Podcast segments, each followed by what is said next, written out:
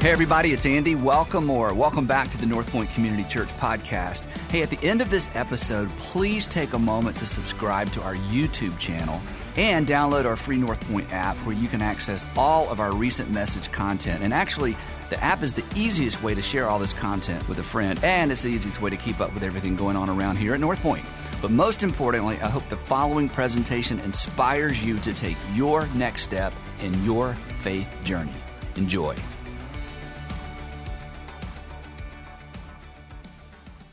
Uh, well, last week uh, we kicked off a new series. I had two conversations this week. This is crazy to me. Uh, I talked to a 60 something year old uh, business executive and a 16 year old high school student. They both told me the exact same thing that uh, last week we began a series that's one of the most relevant things we've talked about uh, since they've been coming to our church, which um, I just have to say, I have to give all of our team credit because it wasn't my idea and I wouldn't have come up with it. Uh, but they came to me several months ago and said, Hey, we just sense like this is a, this is a big deal and, and relationships and community and um, the fabric of that's being torn apart in our culture. And, and so I, I sort of relented. I, at first, I was resistant, but then I relented. And um, I'm so glad I did as we've kind of put this together. Uh, it's been meaningful uh, for me in my own life. If you weren't with us last week, um, today we're continuing our series, uh, Friendology. And it's, it's all about um, creating a culture of meaningful relationships in our lives, which is something we were designed for. And last week, uh, one of the things we proved, not just from the scriptures, we did it from there as well, but uh, we looked at the Surgeon General advisory. The Surgeon General in May of this year uh, put out a warning about an epidemic that nobody was talking about. And he, he said it was maybe the most significant epidemic in our nation's history, which is, which is saying a lot after we've just come out of the pandemic. But doc, Dr. Vivek Murthy, after doing a bunch of study, recognized we're, we're battling an epidemic of loneliness and isolation in our culture. And this combined with the longest running study on happiness, interestingly enough, done by Harvard over eight decades, um, you put these two things together, and it's, it's undoubtedly uh, the truth that positive relationships keep us happier, healthier, and medically, they actually help us live longer in life. And last week, we talked about one of the significant things um, that keeps us from that. And, and um, there, there's at least three significant barriers to these types of relationships. And, and last week, we talked about how we're, we're more isolated than ever before in our, in our nation's history. And, but we're also more insulated. Um, we're, we're, less open to others' ideas and more closed off to other people, people specifically that disagree with us. Um, but we're also becoming increasingly independent. Next week, uh, last week we talked about isolated. If you, if you didn't uh, get to check that out, you can go back and catch up on that. Um, next week, we're going to talk about what's led to this insular type of, of mindset in our world and how do we break out of that? How do we break through that? Today, I want to talk about independence a little bit. Um, this is a, a, very interesting thing because uh, you don't have to think hard about this to realize uh, why we are where we are. The reality is, is for all of us in our lives, um, we were taught from a young age that, uh, that maturity in life is moving from dependency to independency that when you can be, be able to do things for yourself, um, moving from dependency to independency is sort of how you mature. You, you when you can uh, learn to talk and walk, I mean, from the youngest of age and get dressed by yourself and ride a bike and read and write, you, you, when you can do these things and, and you can do them, you know, on your own, this is, this is what we learned is when you can do these things on your own, that, that sort of this idea of, of being able to do things on your own is sort of a hallmark of maturity. In fact, when, when uh, in your life, when you're, you're able to, the phrase is when you're able to stand on your own two feet, right? Or when you move out on your own and you're not, you're not on your parents' payroll anymore and you, you get a job, excuse me, you get a job and you start a career and you start taking on your own expenses and you, you're able to make decisions on your own. You make decisions to be or to do or, or, or to go wherever you want to go. And, and you sort of doing this on your own is, is what makes you an adult, right? It's, it's what makes you mature. And, and, this is a cultural norm that, that in our society is, is something that's just part of growing up. So, so what's the big deal? Well, the big deal, as we talked about last week, is several significant shifts in our culture, in, in the, the broader community, the fabric of our culture, beginning around the 1970s, has, has sort of amplified this in, in, a, in a, a really actually an unhealthy way. And as we noted last week, first, the, the decrease in value for the nuclear family uh, was, a, was a significant thing that's happened. And, and again, beginning around the 1970s. And, and as family um, is devalued, um, there's this, this initial, and, and, again, this is what we talked about last week, the, this initial model for what relationships should look like has become eroded in our culture. When, when, when family is no longer seen as desirable and, and healthy, you know, um, one in, in uh, four adults are, more than one in four adults are estranged from their families. And, and, many, if not most people in different uh, in our communities are transplants, which again, this is relatively new in the last half century of our world. People aren't returning, staying or returning to their roots where they're known and, and where people have history with them. And this is even more so in major metropolitan areas. But as, as family um, has been devalued, um, community has broken apart. Not only that, um, this is going to seem like a strange one, but, but the success, success and prosperity that uh, we've, we've uh, enjoyed really in our country, the success and prosperity that we've enjoyed um, primarily through the technological age.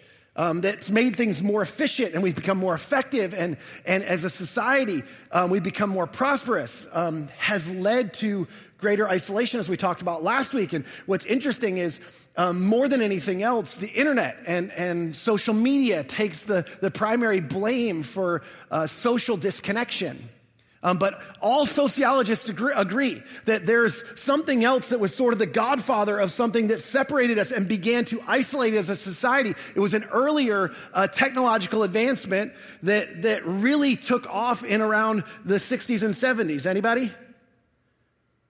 It's something you all watch on a regular basis, more through off the internet now than off network, but it's the television. Now, just think about this for a second. I know, I know this seems old, but I'm, I'm getting a little bit old, so just, just hang with me for a second. In 1950, this is fascinating to me. In 1950, only 20% of American households had a TV. In 1950. Less than 30 years later, in 1978, 98% of households had a television. You go, so what? People are watching TV. Here's the thing sociologists agree more than anything else, this began to isolate people because it kept them at home.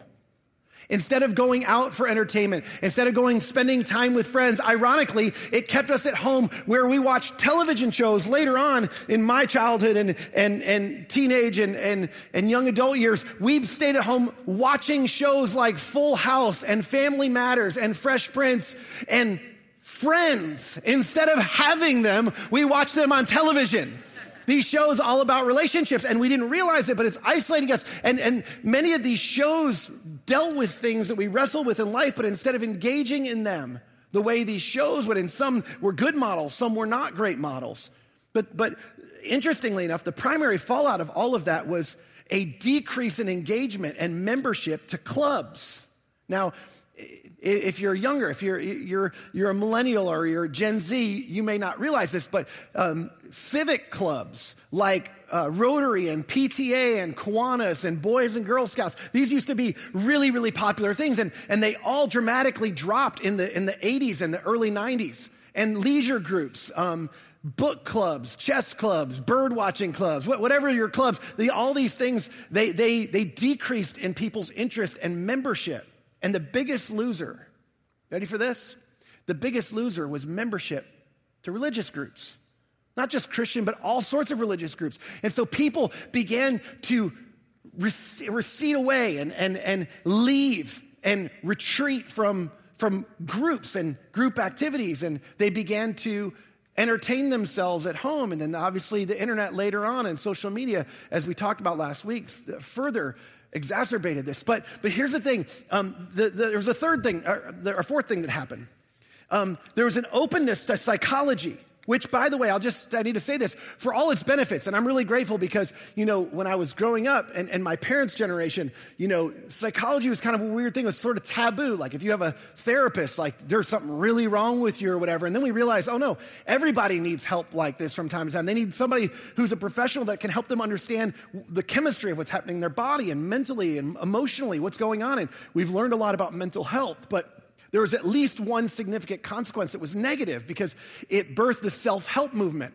And you may go, well, that, that helped a lot of people, but here, here's what it actually did. The, the main thing that the self help movement did was it left behind JFK's mantra of, uh, you know, um, ask not what your country can do for you, ask what you can do for your country. That mantra was long gone. That from the mid 60s, by the mid 70s, late 70s, we were all about how do I get help? How, how do I help myself? How do I make myself better? And in a, in a study in 1985, a study in linguistics. is in linguistics, economics, and career interest. So they're studying what are people talking about? What's the main focus of conversation? What, what's, the, what, what's driving economics? And what are, what are the career paths people are moving in? For the first time, Americans' first language became personal ambition. For the first time in American history. And the second language, previously the first, the second and increasingly lagging language of, of collective commitment where once we saw the collective, the community, the, the, the country ahead of ourselves, no longer. And, and again, this isn't a poll. This is by looking at all the information available to us and trying to figure out what's the American public's top priority. And the answer is me. This is what fostered the culture of you do you. Live your best life. Treat yourself, right? Like that's what you're supposed to do. And, and we, don't, we, don't, we don't realize this.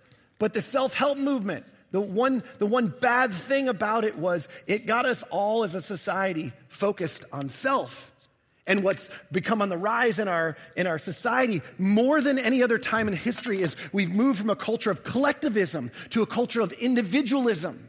And this, this progression, just so you know, um, we've got lots of examples that this doesn't end well for societies or for individuals. When you when you sort of add these things up when you when you you know you're trying to do life on your own and and va- family gets devalued which is sort of the fabric of, of community um, success and prosperity is a, part of what you're doing and you're focused on yourself like this doesn't go a, a good place. And and and to illustrate a little bit today if i could i, I want to go to a really familiar story. If you don't have a bible 2 samuel if you have a bible 2 samuel chapter 11 if you don't um, or you don't have the Bible app, or you, you would like a physical Bible and, and you can't afford one, um, we would love to give you one. Uh, just ask a volunteer at your church. They'd love to uh, get you a Bible. But, but there's so many of these stories are so helpful because um, understanding and unpacking them helps us understand where we're headed. And this story and it's a very familiar story in the life of King David. I want you to notice the progression in this. So here's where the story, begin, story begins in, um, in chapter 11. I, I want to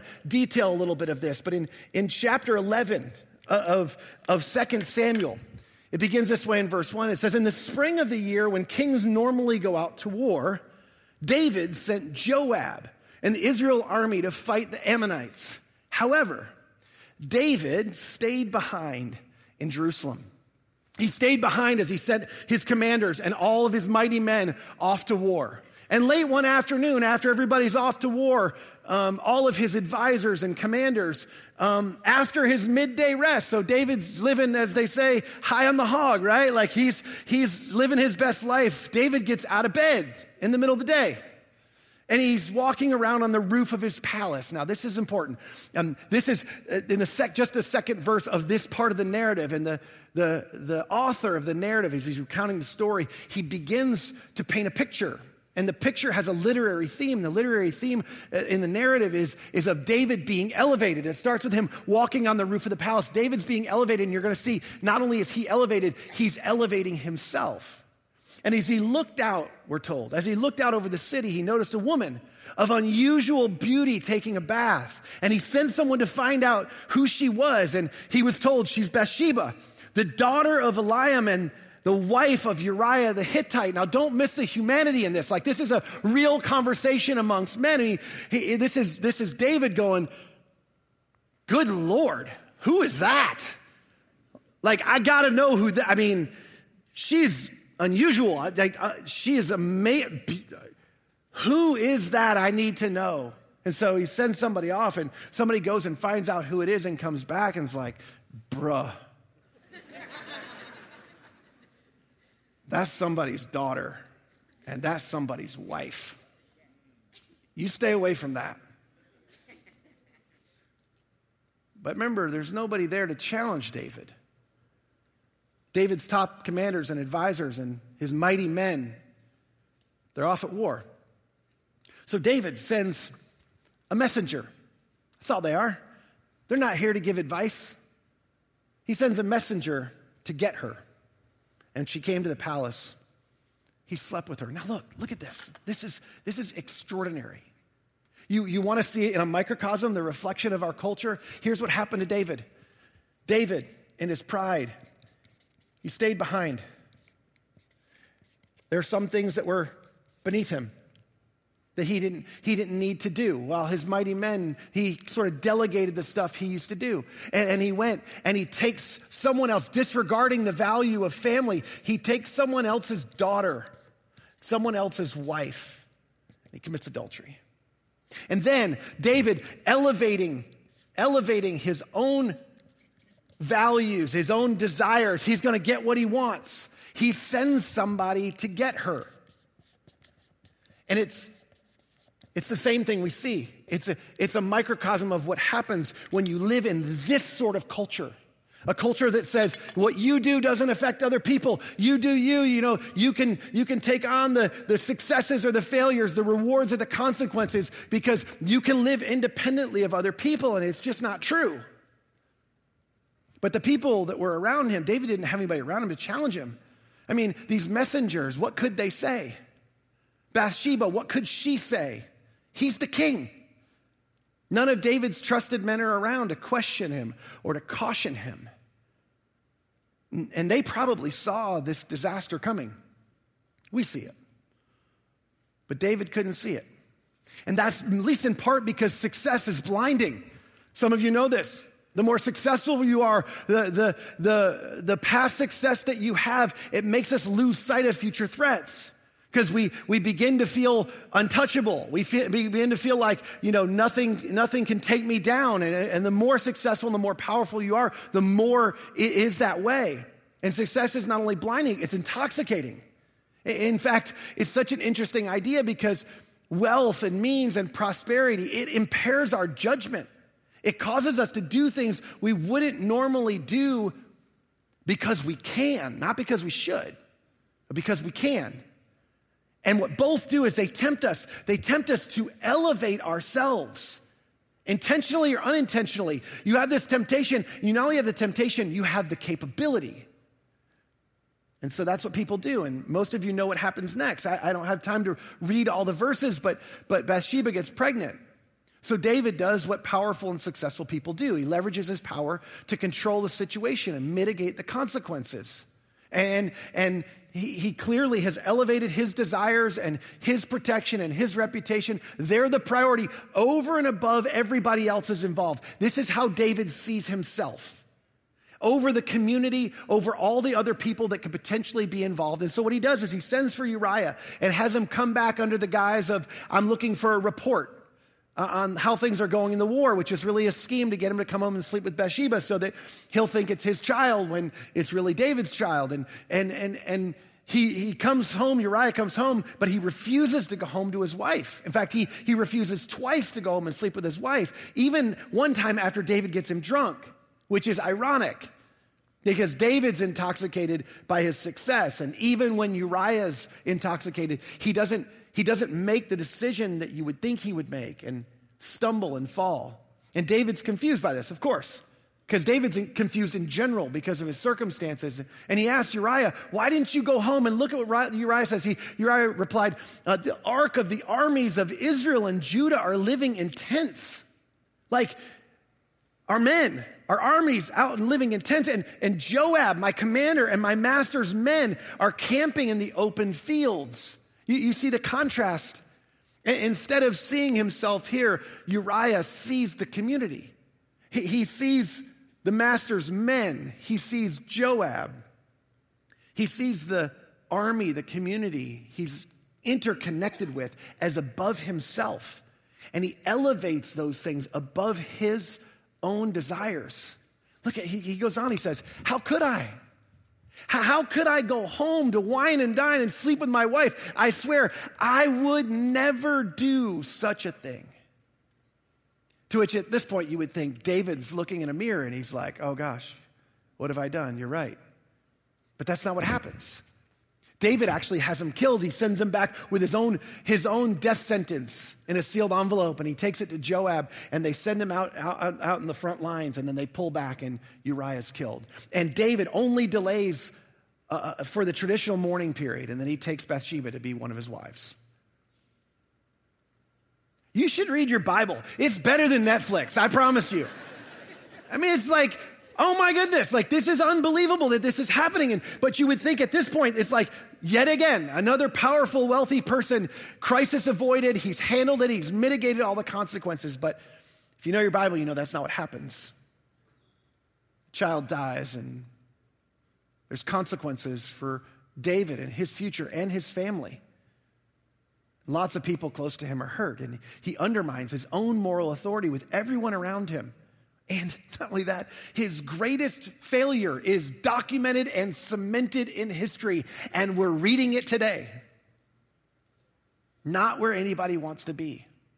See, while success is blinding and intoxicating, failure, failure is humiliating. And isn't it true that it's difficult to lower yourself when you're struggling and to be vulnerable and to tell other people what's going on, especially when you've screwed up, when you've screwed up big? Like, it's really difficult. And so, because of that humiliation, we hide and we isolate ourselves. And failure and struggles are not only humiliating, they're disorienting. In, in, in, a similar way to success, actually, we make decisions clouded by emotions. We act in desperation. We cover up and hide, and we try to control the situation and avoid the circumstances. See, isn't it true most of the time we think when people are, are struggling or, or they're failing that that creates dependency? And that when people are successful and, and you know they're prosperous that that creates independence and they they kind of tend towards independence but it's actually not the case both are often a, a, a result of a desire to be independent to live independently both can isolate and separate us from the people that we need the people we need around us in our lives. See, the difference, the difference in the two situations between Uriah and David is, is how you see yourself in relationship to the to the community around you, to the fabric of the society around you. And this is eroding at a rapid rate in our culture. And, and if, if you think I'm being dramatic, it's okay, but just go read the studies, read the Surgeon General. I mean, this, is, this is really important. And if you don't see yourself, if we don't see ourselves in deep need of others, being embedded in healthy, functional, supportive community, we'll be isolated and we'll act independently and, and if we act independently, we're no longer one nation united under God. See, all of those ideas are important, but we've never been more divided than ever because the focus is on self and personal ambition. And like David, we're tempted to see our success and our failure as an outcome of our own doing. And we take on the rewards and the consequences or the struggles on our own because these things have, have multiplied and amplified this idea that it's not a bad idea learning to become more independent so that you can be a, a, a healthier contributor to other people. But if you do recognize how critical the web of relationships are, you're far more likely to act interdependently. Like that's what actually what we were, we were created for. In fact, there's actually something called the law of interdependence. And the law of interdependence says that, that nobody acts completely on their own. You know, true, to, true independence is a myth. Life is connected. That's why it's a law. And, and you know this is true because virtually every day your life is impacted in big or small ways by people and circumstances that are beyond your control. Let's just take a few easy ones real quick. The value of your home how much, how much control do you have? You have some control, but the value of your home is largely beyond your control. The value of your 401k, you have some control, but the, the, the, the, the real control is beyond your, your, your control. The, the length of your commute to work, none of us have control over that. The health of your marriage, how your kids turn out. See, th- there's a lot of stake in this. And, and some of the circumstances and influences or influencers are, are within our control, but many of them are beyond our control. And some of them are, are, are, not in our control at all. But here's the thing when, when you embed yourself in healthy, functioning, interdependent community, here's what happens people around you are constantly checking you, aren't they? They're, they're constantly, especially in small ways in the beginning when you're acting inappropriately. And, and actually, the psychological liter- literature says they, they're actually helping you stay sane.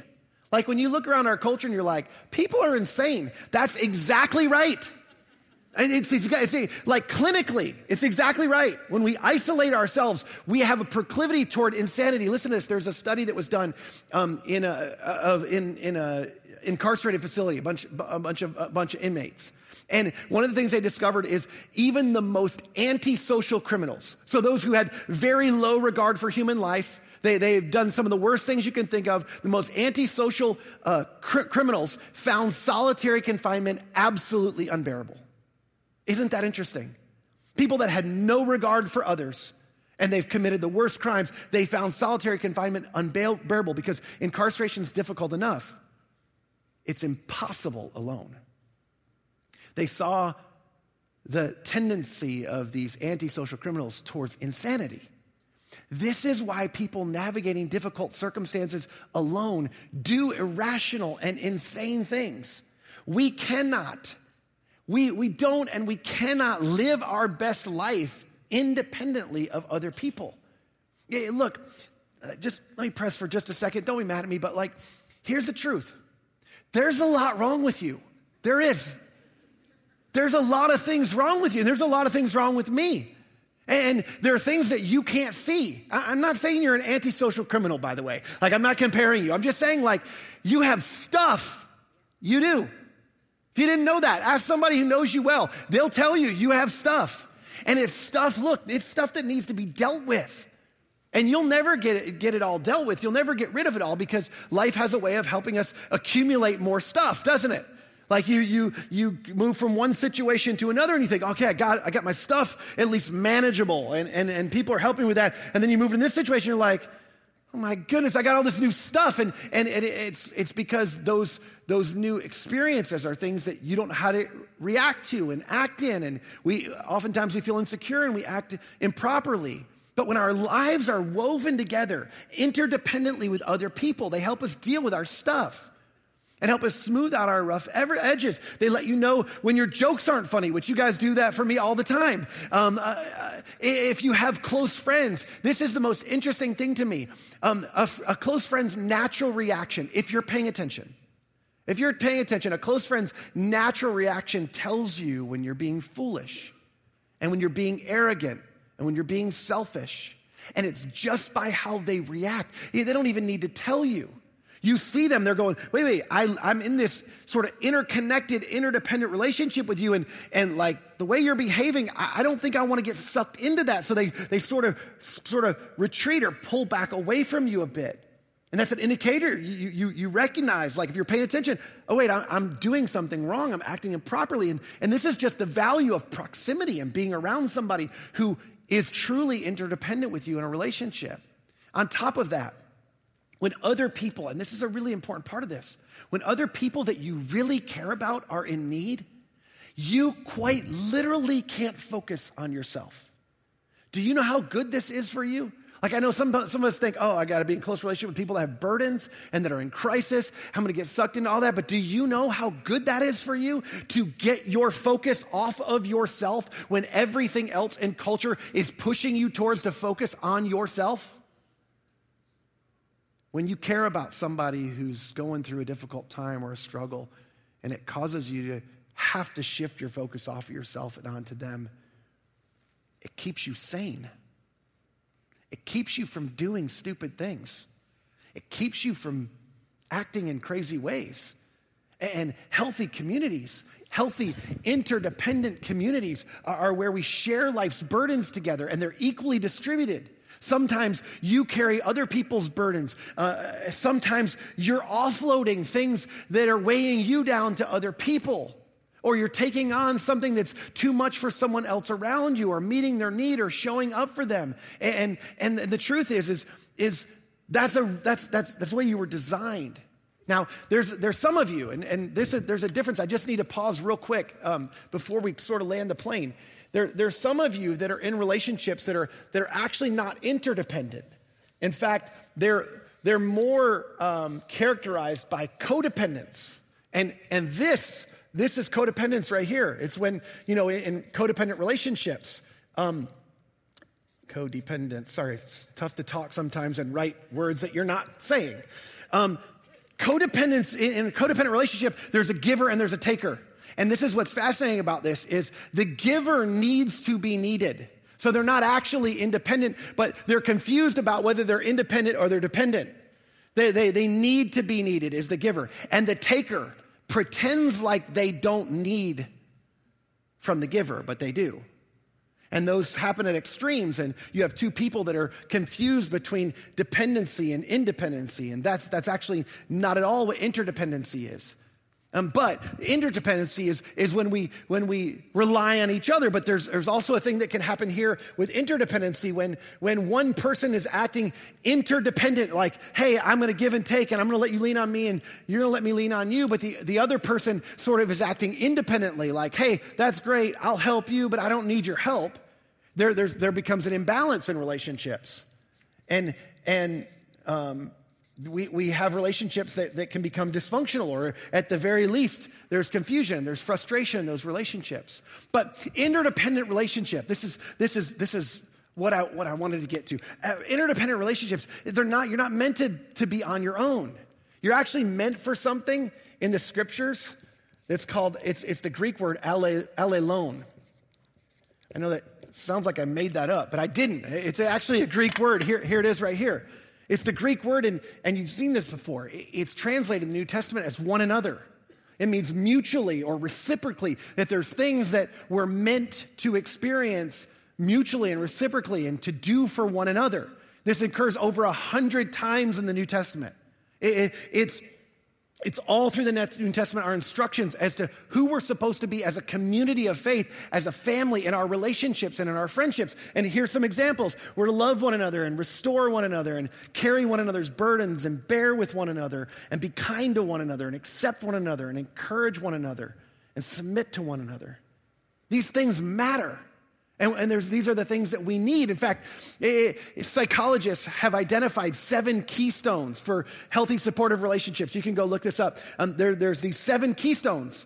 And if you categorize those seven things, I, I took all, or if you categorize all the one another's in Scripture, the, the hundred plus um, occurrences of that, if you categorize those, they basically are these seven keystones. And they've been there right there in the Scriptures all this time.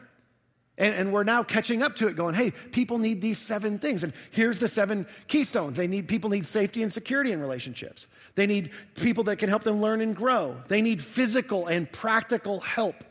They need romantic intimacy. They need fun and relaxation. They need emotional closeness and confiding, affirmation and shared experience. So here's what we did. I told you I wanted this to be incredibly practical um, as we're talking about forging new friendships and, and networks or, or uh, communities around us that we can engage in, not like one friend or just being married to somebody. That's not what we're talking about. We're talking about how do we reestablish the fabric of relationships in our community that we all need. We've created a tool for you to take an inventory. It's sort of a, a friendology assessment and it's based on these keystones and it's sort of an x-ray for your relational health. And, and so there's further description. I'm, I'm going to uh, on, on the website when you get the tool you'll, you'll be able to read further description on all of these things. But we just want you to take this, this quick assessment. It's, it's anonymous. Um, you don't put your name down. You're just to it's to help you uh, sort of assess like where am i healthy? Like where, where am i deficient in my relationships in terms of the things that i need to be healthy and whole and, and where are my strengths? And so this, this will give you sort of an indication. And someone uh, at your church will tell you um, how you can access this later uh, um, at, the, at, the, end of the service. Um, but here's why this is important because discovering the gaps in your web of relationships um, could provide some really helpful and practical information for you. Like when I took this uh, assessment, I found out that I'm, a, I'm, I'm deficient in um, having close friends that I have fun and relax with. So, babe, that felt like I just got a golf pass for, for like, she's like, Great. Um, but but you, know one of the things I, I, I, don't realize sometimes like I have, we have so much fun as a family and, and it's uh, so much fun with the kids and I and and, and you know with, with other people as well but it's not something I prioritize in my life but it's it's something you need because those relationships sometimes in that fun and relaxation it forges greater familiarity and greater intimacy. And and look you may have plenty of people that you have fun with but but you have no one to confide in. And maybe you only have one person that you go to for help and that's just not enough because you can overwhelm that person or stress that person. Maybe you lack people who challenge you to become the best version of yourself. So I hope you'll take advantage of this because it could be incredibly revealing. But I want to close today with the end of David's story because David was actually deficient in challenge. as we said, there, he didn't have people around him that would challenge him. And, and in some sense, some of you, you may be as well. And the truth is, is David need a, needed a friend. And because David needed a friend, the Lord sent Nathan. This is, this is beautiful. This is evidence of God's grace. David was acting not only independently, David was inaccessible. And here's what's interesting. He didn't pick Nathan out of nowhere. The last time Nathan came to David, he brought some incredibly helpful and, and really important and valuable information that was, that was important for David's success and prosperity. And so he had already had sort of an interdependent relationship with Nathan, but Nathan was, he was far off. He was out at war. So God sends Nathan to David. And God sends the one person he knew could get close to the king. And so in his grace, he sends, before it's all lost, he sends Nathan to David. And he tells David this story. Some of you remember this. He tells him a story about a rich man and a poor man. And this rich man uh, was entertaining a guest. A traveling guest came through town, and the rich man was going to have them come stay at his house, and he was going to prepare a meal for them. And instead of using his wealth or riches or his cattle, he goes and he steals the poor man's only lamb. It was more of a family pet than anything else. He steals it and he slaughters it to entertain and to feed his guests. And when David hears this story, we're told that David burns with anger. And he's so mad and he says, Who is this man? I vow to kill this rich man. Then Nathan said to David, You, you are the man. The Lord, the God of Israel, says, I anointed you. Look at this. I anointed you, King of Israel. I saved you from the power of Saul. I gave you your master's house and his wives and the kingdoms of Israel and Judah. And if it had not been enough, that hadn't been enough, I would have given you much, much more. God says, I, I, I know this is what you need. You need allelon. So here's what I'm going to do. You can't do this life on your own. So I'm going to send you Nathan. Somebody I know you trust somebody I know you've allowed to influence your life before. But I want you to know I'm not only sending you David, I was the one who established your house. I'm the one who gave you the family you have. I'm the one who established you as king and gave you the kingdoms. I'm the one that allows you to rule and sustains you.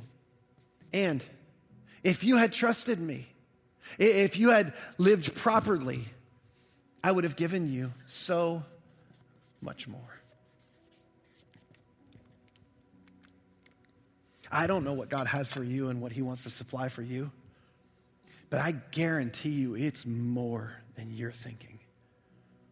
It's much more. See, this is important. These, these, things are, these things are connected. So Nathan asked the question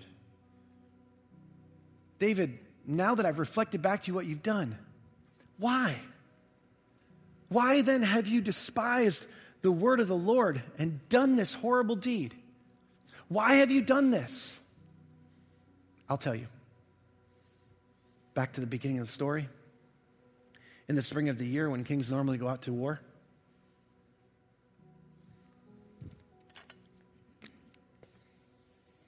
David stayed behind in Jerusalem. He was entitled. He'd made it. He was successful. And then when he acted improperly and all came crashing down, all of that's on the line.